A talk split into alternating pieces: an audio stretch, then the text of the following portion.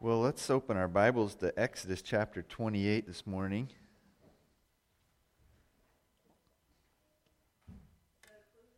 That's a clue. There you go. We're going to look at the first five verses of Exodus 28.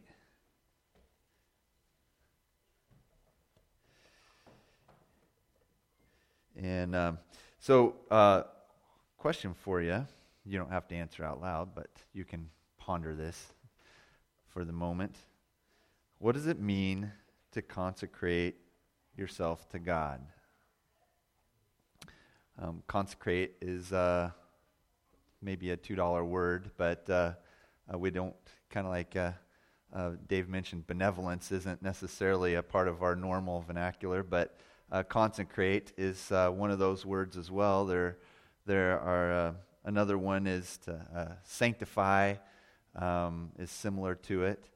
And um, so we're going to we're to actually talk about that today a little bit.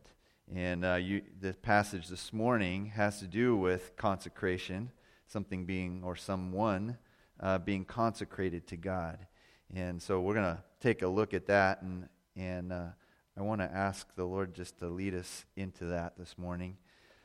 Father, as we turn to your word, your word is a treasure for us.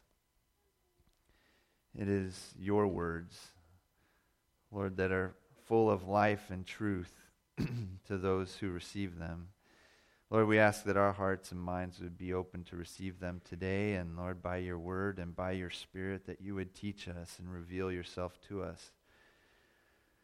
That our, our lives would be brought, um, Lord, into submission to, to your lordship, to your will, to your purpose. Lord, teach us today about consecrating ourselves to you, what that means, what it looks like.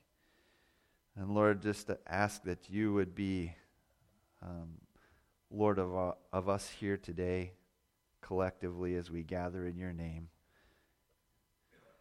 And it's in the name of Jesus that we ask this. Amen. Consecrated to God is the theme today. And um, starting in Exodus chapter 28, verse 1. Here we've gone through uh, essentially the uh, uh, layout for the design as the Lord has given instruction for the design of the tabernacle, which is a temporary um, temple, if you will. Uh, it is a portable temple uh, where worship and sacrifice is done. And then there are those who, within the temple, within the tabernacle, is what it's called here, uh, later, there's an actual construction of a temple that's a permanent structure. Here, it's called the tabernacle or tent of meeting, and um, there are, are priests assigned to, um, to duties in the tabernacle. This is where God makes his presence manifestly known and where he um, where covenant relationship with, with God it kind of centers around the activity of the tabernacle um, sacrifice for sin, sacrificial uh, offerings for thanksgiving, and, uh, and, and, and it's a central part of the life of God's people. So if you, um, if you were a, a, Jew living among the people here, uh, the tabernacle would have become a, the central part of your life activity. Uh, not necessarily that you were there every day, um, but that it would, it would have such a powerful orienting presence in your life because that's where, uh, first of all, that's where God made himself manifestly known among his people. It was the reminder of his presence with his people. It's where God would communicate with his people. Uh, it's also the place where you would go to deal with sin. Uh, it's the place where you would go to offer thankfulness to God. And um, so, so it is a, a very central, very, very central part of, of their life activity, more so than, um, than I would say our, uh, say, this church building is for us. So there's a lot of things that we do where this, this place sort of connects us through various events and activities that we do together. but much more than that would have been the tabernacle in the life of, of Israel. And so, this is a, uh, the role here that we're going to be discussing of the priests then becomes such a significant role in the life of Israel. Exodus chapter 28, verse 1. Then bring near to you Aaron your brother and his sons with him from among the people of Israel to serve me as priests. Aaron and Aaron's sons, Nadab and Abihu, Eleazar and Ithamar. So, one thing to note is that the, the, the priestly line was chosen by God, uh, not by um, political influence or, or posturing, uh, not by who had the power, um, not by who had the money, uh, not by family name. Uh, this was God chose who it was that was going to serve him and, uh, and the Israelites as priests. Verse 2 um, And you shall make holy garments for Aaron your brother, for glory and for beauty. You shall speak to all the skillful whom I have filled with the spirit of, with a spirit of skill, that they make Aaron's garments to consecrate him for my priesthood. These are the garments that they shall make a breastpiece, an ephod, a robe, a coat of checker work, a turban, and a sash. They shall make holy garments for Aaron your brother and his sons to serve me as priests. They shall receive gold, blue, and purple and scarlet yarns and fine twined linen. Now, there's a, uh, we're, we're in the midst of a, a, a passage that on a drive by um, could, could be a bit of a snoozer. Um, as, as you read, read through this part of Exodus and you're reading about the priestly garments, um, it, it, it can be difficult to keep your eyes from maybe rolling into the back of your head um, because it gets into the weeds of what some of these garments would have been, what the design was and what they were made of. And, but there are going to be some things that we're going to key in on here as we work our way through this passage. Uh, we'll, we'll look at the particular garments themselves um, here coming up, not today. Um, but I will note that we'll, we're going to find these um, uh, within, within the layout of, of the purpose of each garment. We're going to find that there's a purpose in there that is very significant that flows out of what we're going to talk today. Uh, today we're going to talk about that consecrating to God of the priests. And um, the garments then have a lot to do with that consecration because there's, there are duties and responsibilities and devotions uh, on the part of the priests that, are, that need to be maintained throughout their life and throughout their duty in order to serve God and serve the people faithfully and well. And uh, so, so before you uh, before you you take a big yawn as we start to talk about garments and the the materials used in making those garments, just know there's some really good meat on the bone as we get in here.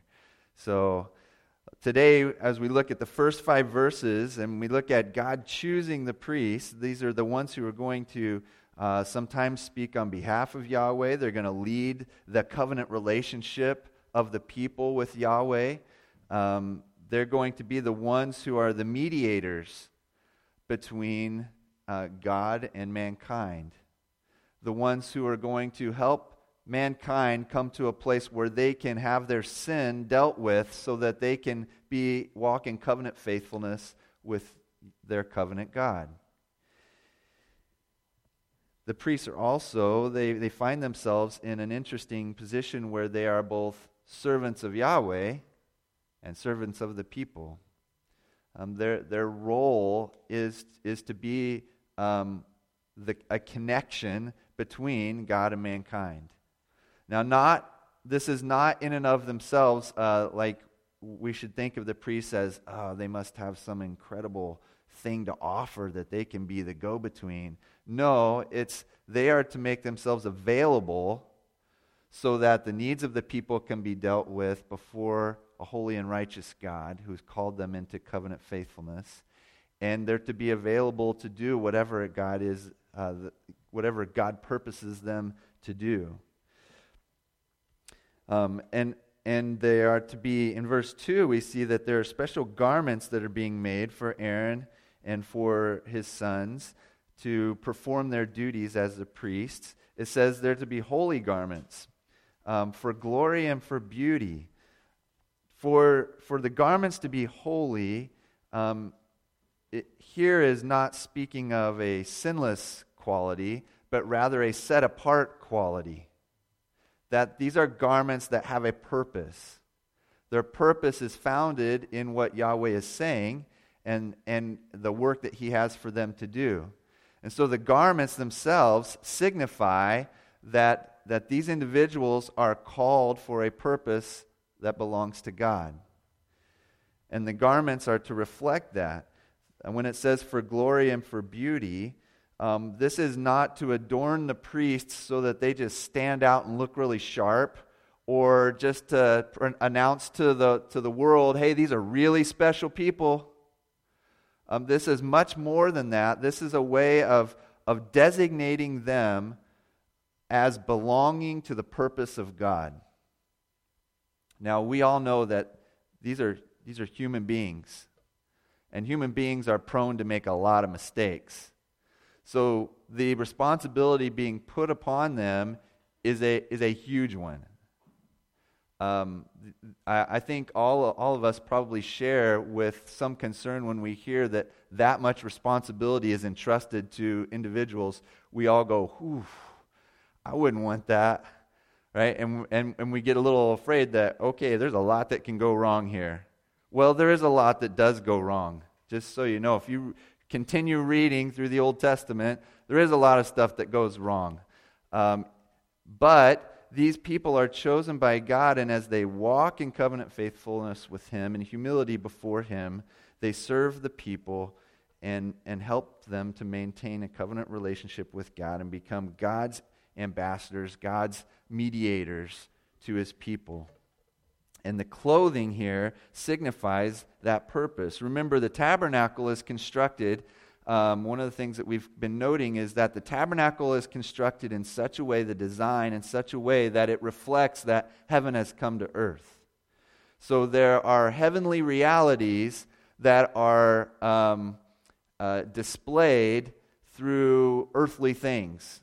So the earthly design reflects heaven real- heavenly realities and the, the, the glory and beauty of the garments here are to reflect that heavenly purpose for which the priests have been called to serve. And what you will find as you go into uh, then into verses 4 and 5, and you, especially in verse 5 where you read about the materials used, you're going to see a strong likeness to the way in verse in chapter 26 is, is described about the construction and design of the tabernacle itself that you're going to find similar a similar description of materials used in the in the construction of the tabernacle. And so there is a harmony between the design of the tabernacle and the design of the priestly garments uh, because the, the duties and the responsibilities, the calling of the priests have everything to do with what God is doing in the tabernacle. Now, um, one thing that is noted in verse 3 here is that you shall speak to all the skillful whom I have filled with a spirit of skill.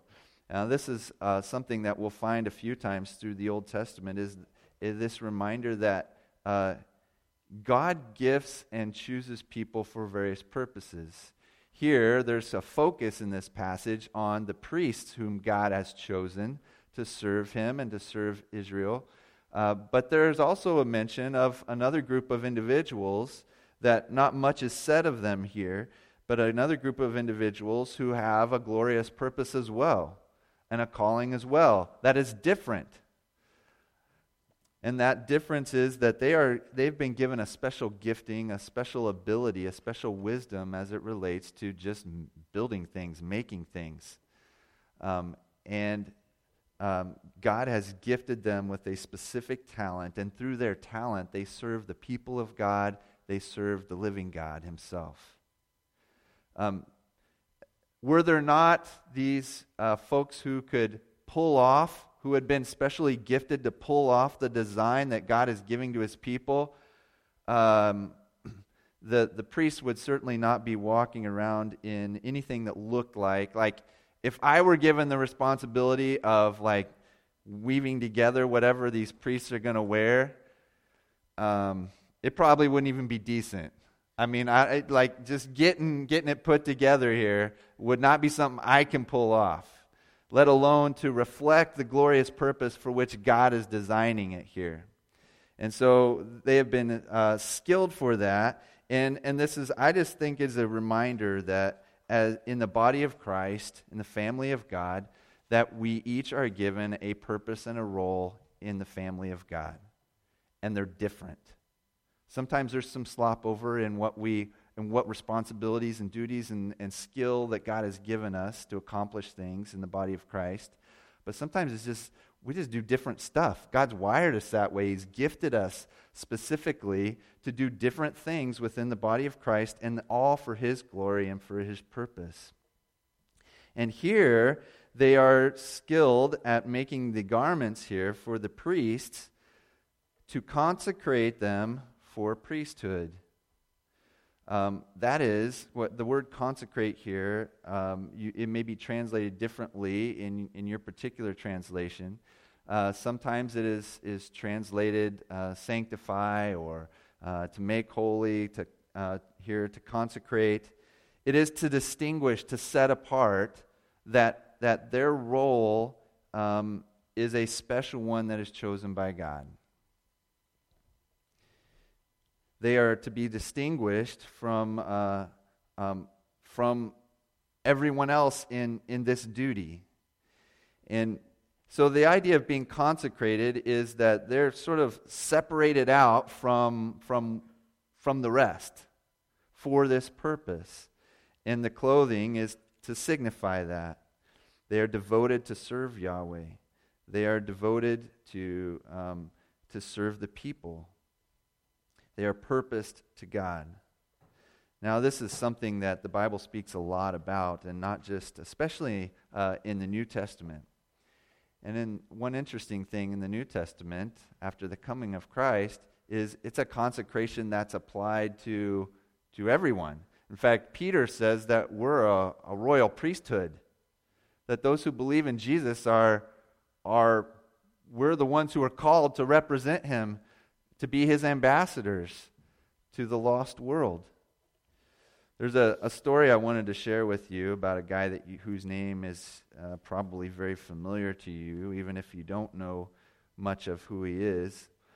But uh, an evangelist um, at the towards the end of the uh, 1800s there, um, who who reached a lot of people with the gospel.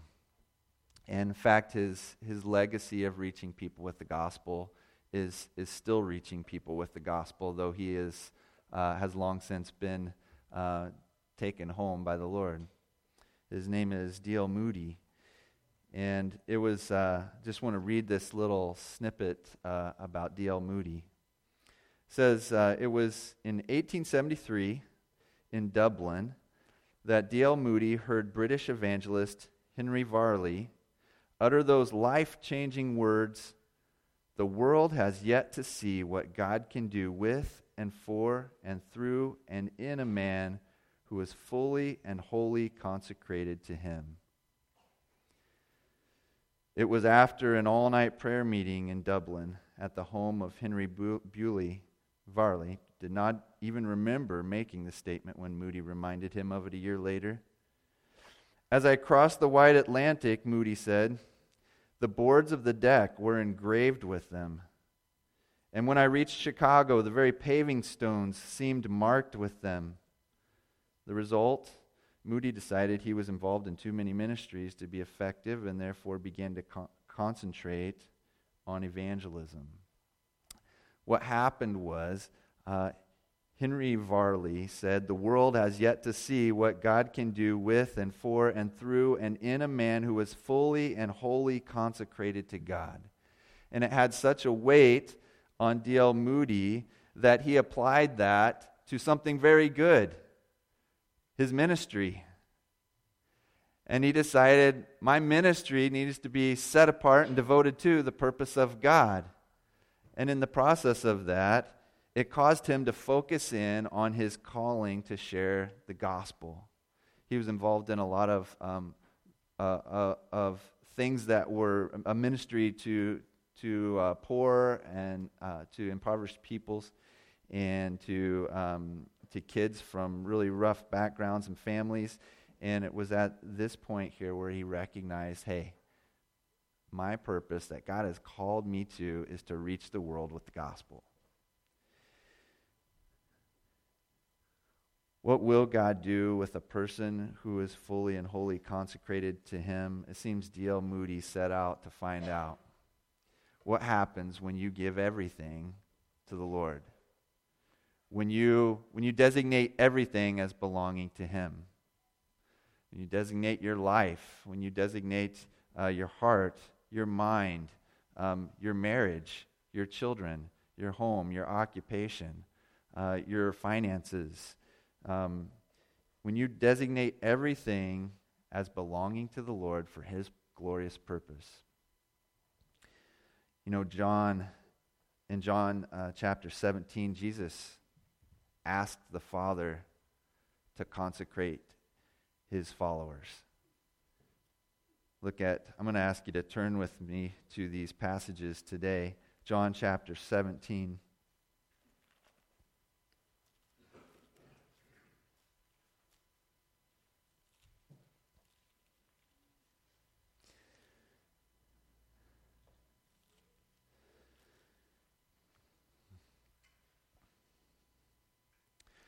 So, Jesus, as he is um, nearing the moment of, of his sacrificial death on the cross, he's praying to the Father. And here's this is a part of his prayer John 17 17. Sanctify them in the truth. Your word is truth.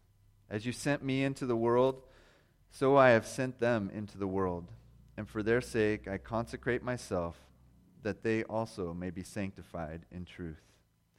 Um, one interesting note here is that we have a word that is translated a couple different ways in the ESV, but it's the same word. Um, in, in verse 17 is uh, translated sanctify. Um, and then in uh, verse 18, and Jesus says, For their sake I consecrate myself. That's the same word, consecrate. They, that they also may be sanctified in the truth. Same word.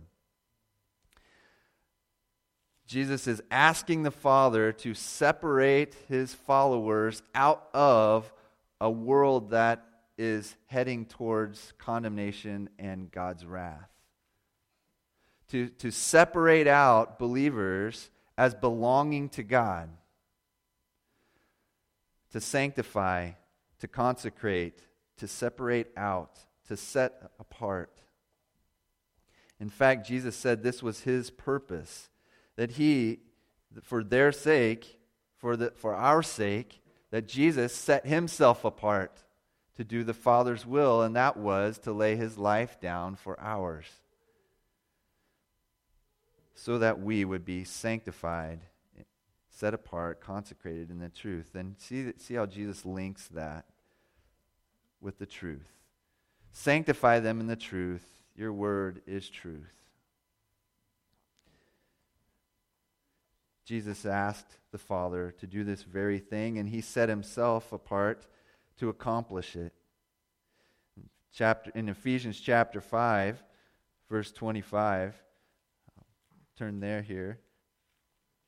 There's a discussion, uh, an instruction being given to husbands and wives uh, about the marriage relationship and about the responsibility and role of the husbands and the wives. And it's in that context then um, that we have, have the Apostle Paul share this. Ephesians 5:25. Husbands, love your wives as Christ loved the church and gave himself up for her, that he might sanctify her, having cleansed her by the washing of, of water with the word, so that he might present the church to himself in splendor, without spot or wrinkle or any such thing, that she might be holy and without blemish. So there's a, a comparison given, an instruction given, a, a model given to husbands of here's how to love your wives. And the example is how Christ loves the church.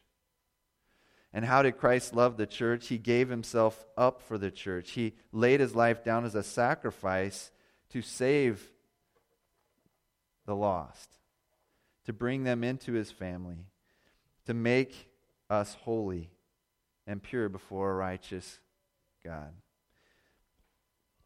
Jesus gave himself in order to consecrate, to sanctify, to set apart the church. And husbands are to live in such a way with their wives that they have a goal to bring out that glorious purpose that God has for their wives by showing the same kind of love towards them. In 1 Corinthians chapter 6, where there's some more spoken of on this issue of sanctifying or consecrating, being consecrated to God. 1 Corinthians chapter 6 verse 9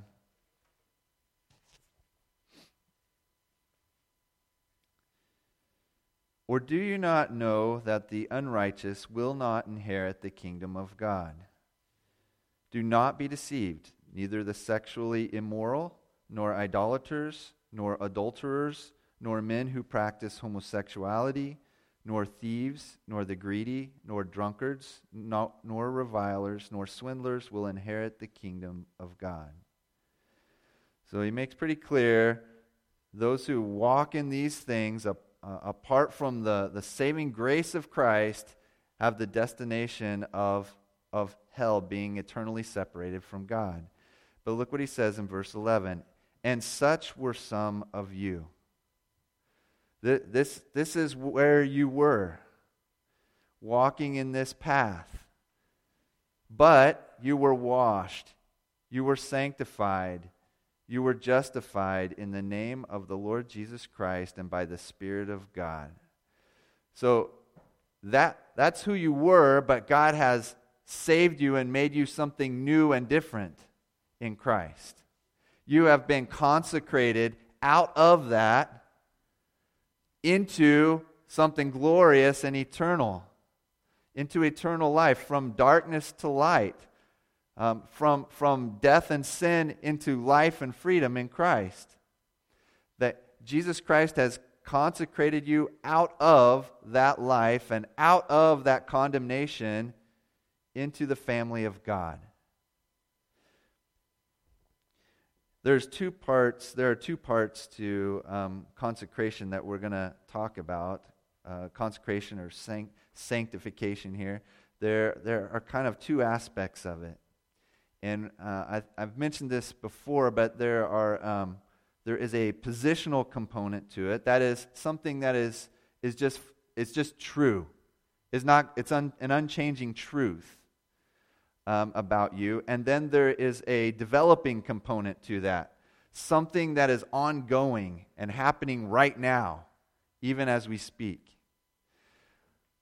So, on the one hand, we have God consecrates us, He, he, he separates us out of that, that sinful world that we were operating in, that, that, that, that portion of humanity that continues to walk in rejection and rebellion to God.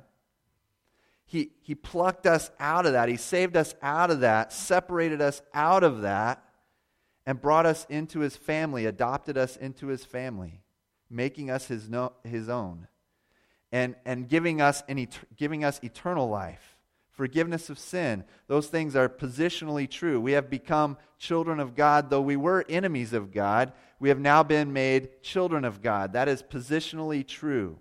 That is who you are.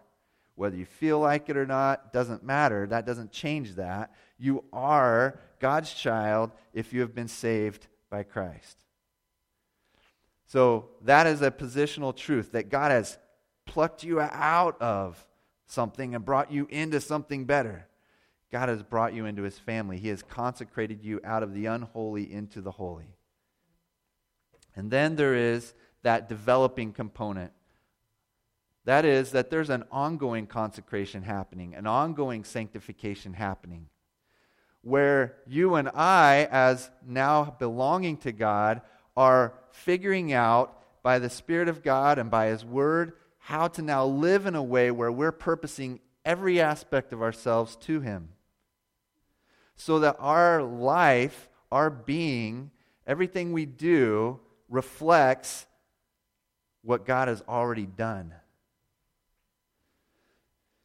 God has saved us and made us His own, and now we have this um, ongoing uh, objective to live it out. What does it mean now to belong to God in everything we do? In 1 Peter chapter 3 verse 14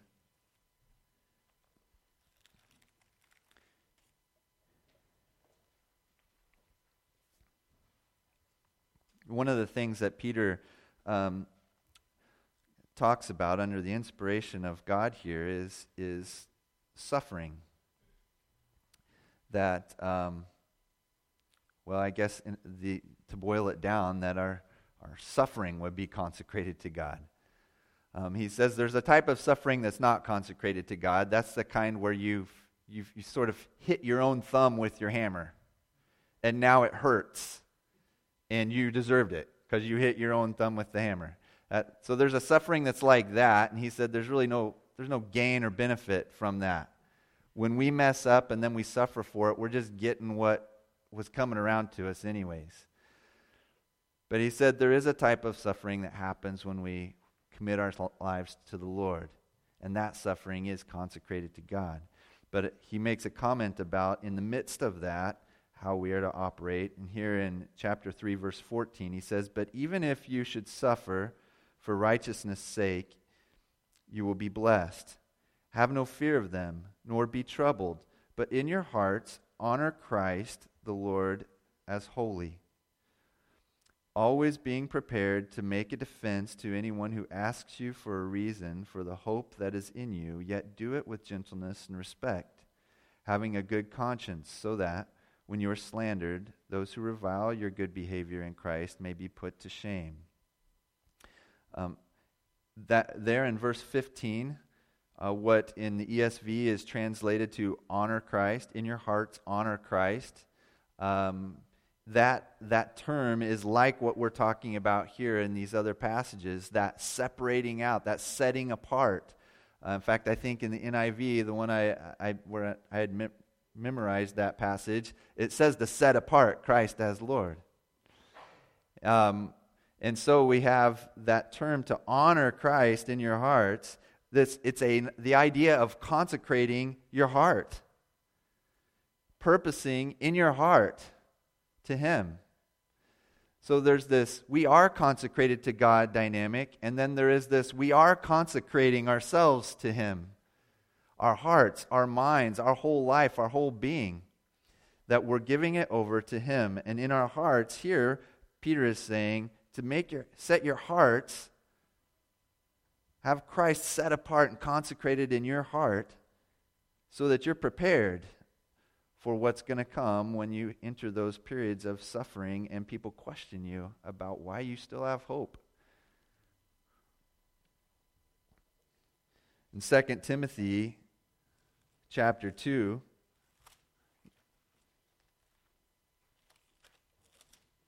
verse 19,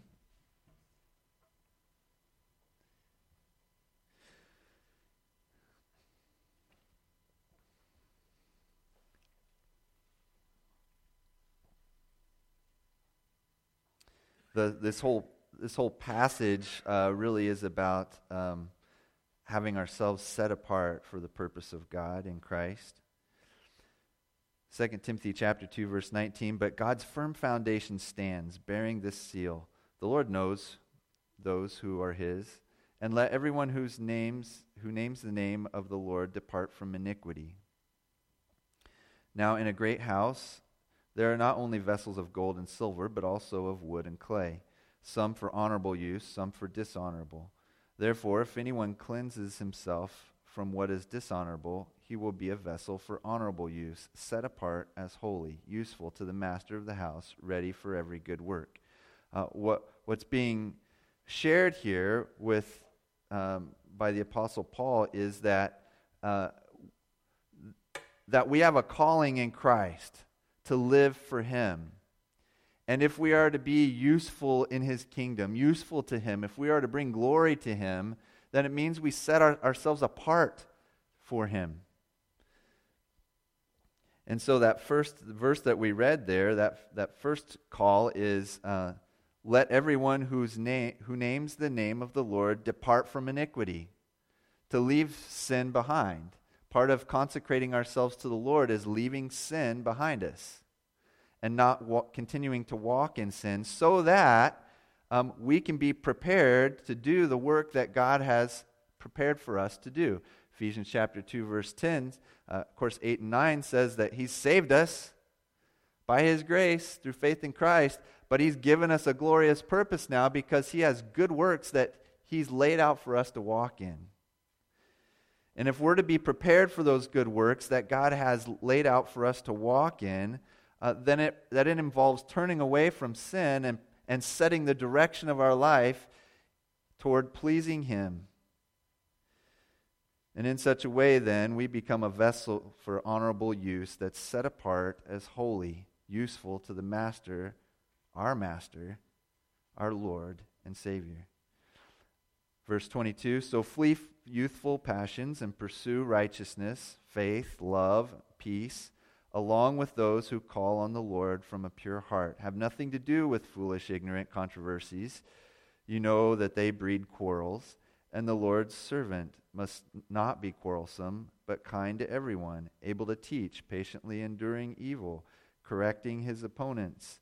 Uh, with gentleness, God may perhaps grant them repentance, leading to a knowledge of the truth, and they may come to, to their senses and escape from the snares of the devil after being captured by him to do his will. There is a description here of walk in this, don't walk in that. And it's not being laid out as a series of, of do's and don'ts, but as in if you want to walk in a way that, that where you are ready to do the good works God has laid out for you, then prepare yourself by leaving sin in the past and walking now in the stuff of God. Faith, love, peace, not being quarrelsome, these sorts of things. We are to consecrate everything to Christ. And this is an ongoing process that takes a whole lifetime to figure out. I've been I've I've been in this journey uh, since I came to Christ, and and I I still I don't feel. To be quite honest with you, I don't feel any closer to accomplishing this than the day I came to Christ. In fact, I may have been more confident the day I came to Christ that I might actually accomplish it than I am today. The reality is that with each passing day that I purpose myself to the Lord, He exposes some things in my life that have not been devoted to Him, where I have held them for my glorious purpose. Sometimes unwittingly, and I didn't realize it. Um, it's not like I had some evil, I have some evil scheme going um, that I've worked out in my head here. Sometimes the Lord just goes, Hey, what about that? You've never given me that. And then I go, oh, that. I didn't know you wanted that too. It's everything. In fact, this week, as many of you know, uh, the the parsonage that we're living in is getting ready to have a lot of work done. It requires us to move out, and so we're in the process of kind of making that happen. And uh, I'm just going to say, sometimes it gets a little tense around the house. If you've ever had to move, uh, tension can come with that. And um, so as I'm preparing for the message, um, it kind of, Lord was kind of impress, impressing on me, like, you know, you know, this is not just for them. This is for you too. Uh, this little word here, it comes back around to the guy in the mirror. And, um, and I just started asking him, Lord, what does it mean to consecrate packing up the house and moving? What does that mean to consecrate that to you? What does it mean to, for this whole process to be consecrated to you? And I'm not going to tell you I have all the answer to that right now, so don't, I mean, I don't know how much I'm going to be able to share with you if you ask me for the answer. Um, I'm just telling you, I'm recognizing that in the process of that, it's boiling up some stuff in my heart and my mind that needs to be set apart for His purpose and not mine. And our life is going to be like that a constant stream of learning how to take parts of our life that we haven't previously devoted to Him and how to now give it over to Him, that it glorify Him and work towards the kingdom of God. And there are three tools I want to give you this morning to help you do that. Uh, these probably are not the only tools that God has given you uh, to, be, to help you walk in a consecrated way, to set your life apart for Him. But I think these are three uh, invaluable tools that God has given us that we would walk consecrated to Him. Uh, in fact, one of the things I wanted to share with you as we kind of wrap things up here is in the um, in Acts chapter two. Uh, you you can turn there if you want to, uh, but Acts chapter two, verse forty-two. Um, there's something really in all the beginning of Acts. There's something quite incredible happening, where the gospel is cutting to the core of lost people, and they're turning to God in repentance and faith in Christ and then they're starting to gather to figure out uh, and how do we live out being now a part of the family of God, followers of Jesus Christ, our lives having been rescued out of uh, where we were in, in sin and darkness and now brought into the marvelous light of Christ and the family of God. Now, how do we purpose ourselves to live this out? And here is one of the things that, that happened in Acts 2:42, and they devoted themselves to the apostles' teaching and the fellowship, to the breaking of bread and the prayers.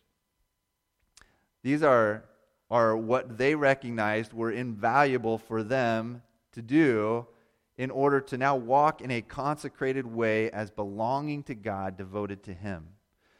So, echoing what's happening in Acts 2:42, I want to leave you with these three things that um, to incorporate into your daily life. One is prayer. It is, um, it is very challenging to, to uh, surrender your life to God, walk in a surrendered way to Him, and to know what it is that, that He's wanting from you each and every day, and, and to know where those places are in your heart and in your mind and in your life that you may be keeping closed off from Him, those things that you're not devoting to Him if you're not talking to Him and not listening to Him. Prayer brings us into a humble place before our Lord uh, where we recognize He has the rights to our life. He has the lordship right to our, to our world, to our being. And, we, and in prayer, we recognize that. That's, that's where we come to Him for His input, for His answers, for His direction. The second one is repentance. And I think all, all three of these that I'm going to mention to you are so intertwined. But um, repentance, that's when we recognize where we've screwed up and we confess it to Him. Where we are willing to change direction when He points out that we need to change direction. Um, sometimes it's a sin habit. Sometimes it's just a habit that we've started carving out that, that maybe the world wouldn't recognize as good or bad. Maybe they would even say it's good. In D.L. Moody's case, he took a look at that and consecrating his ministry to God and said, I'm doing too much here, and God wants me to focus in on this one thing. So, repentance is changing direction when God brings your attention to something in your life where you just need to change direction for His sake, for His glory, for His purpose. It may well be that you're doing something that the world and even the church look at and go, that's fantastic. And you bring it before the Lord, and He goes, that is, look, you're like playing goalie, but I, I have you on a baseball team. So you're, you'd be a great goalie, but that's not, I have you on a baseball diamond. So your glorious purpose needs to be His glorious purpose, not the one you want to do. Right? Maybe, so make sure that your purpose and His is in alignment. And the third one is His Word, Scripture. Devotion to Scripture. This is God's Word. Uh, as Susie shared earlier, this is, his, this is a treasure that He's given to you. He's spoken already so much. He continues to speak, but this, we can't depart from this. He's spoken everything He wants us to know right here.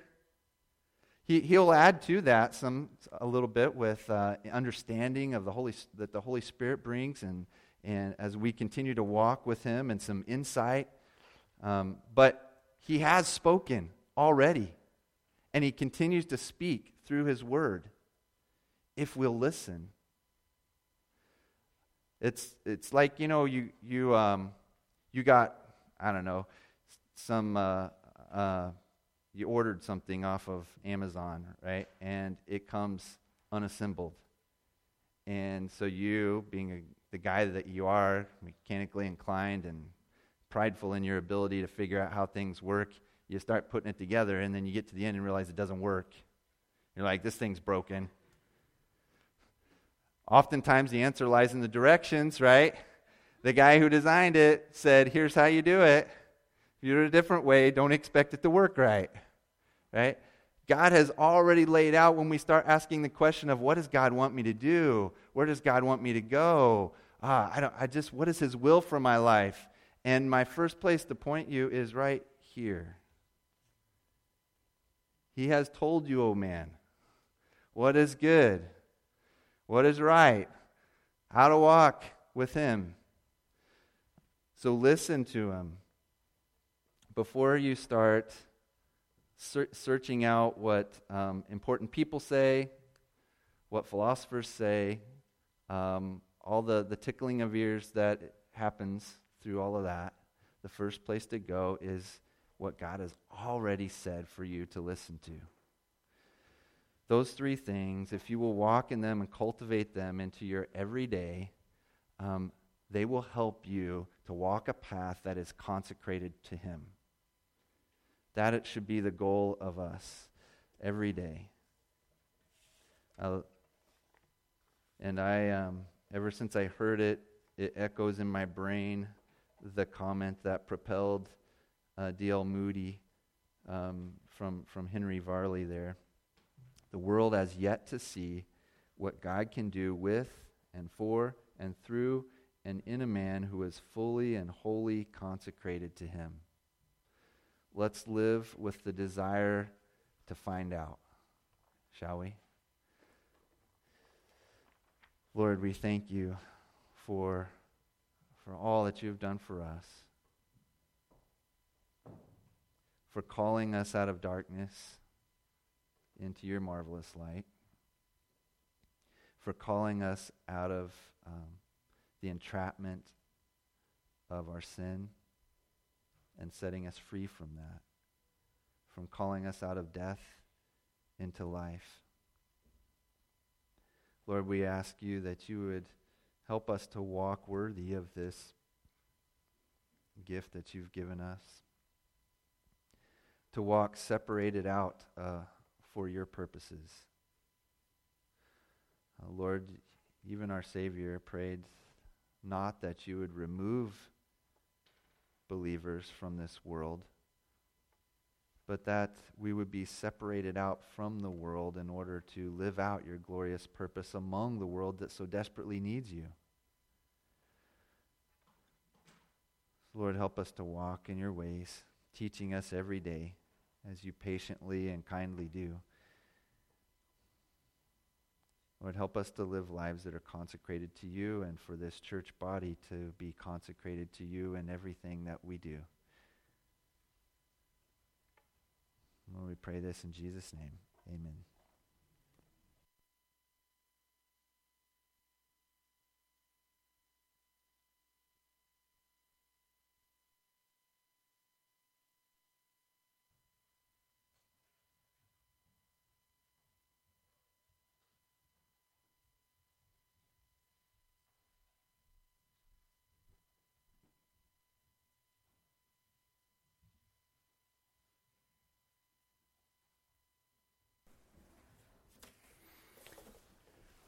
Please stand with.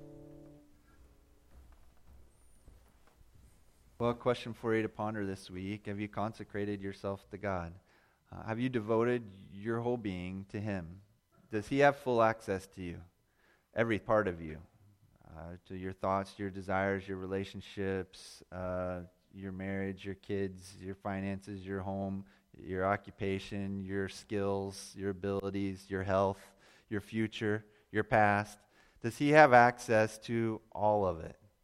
That is, um, it's kind of a facetious question. He does have access to it. Uh, but do, have you surrendered yourself to that, to walk in submission to his lordship? Let him uh, help you in that endeavor.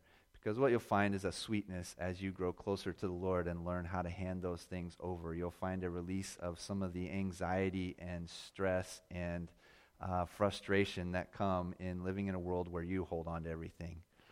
So let the Lord fill you with His Spirit and help you to walk in that and walk in with faithfulness to Him and humility and submission to His Lordship in your life. Lord, bless and keep you.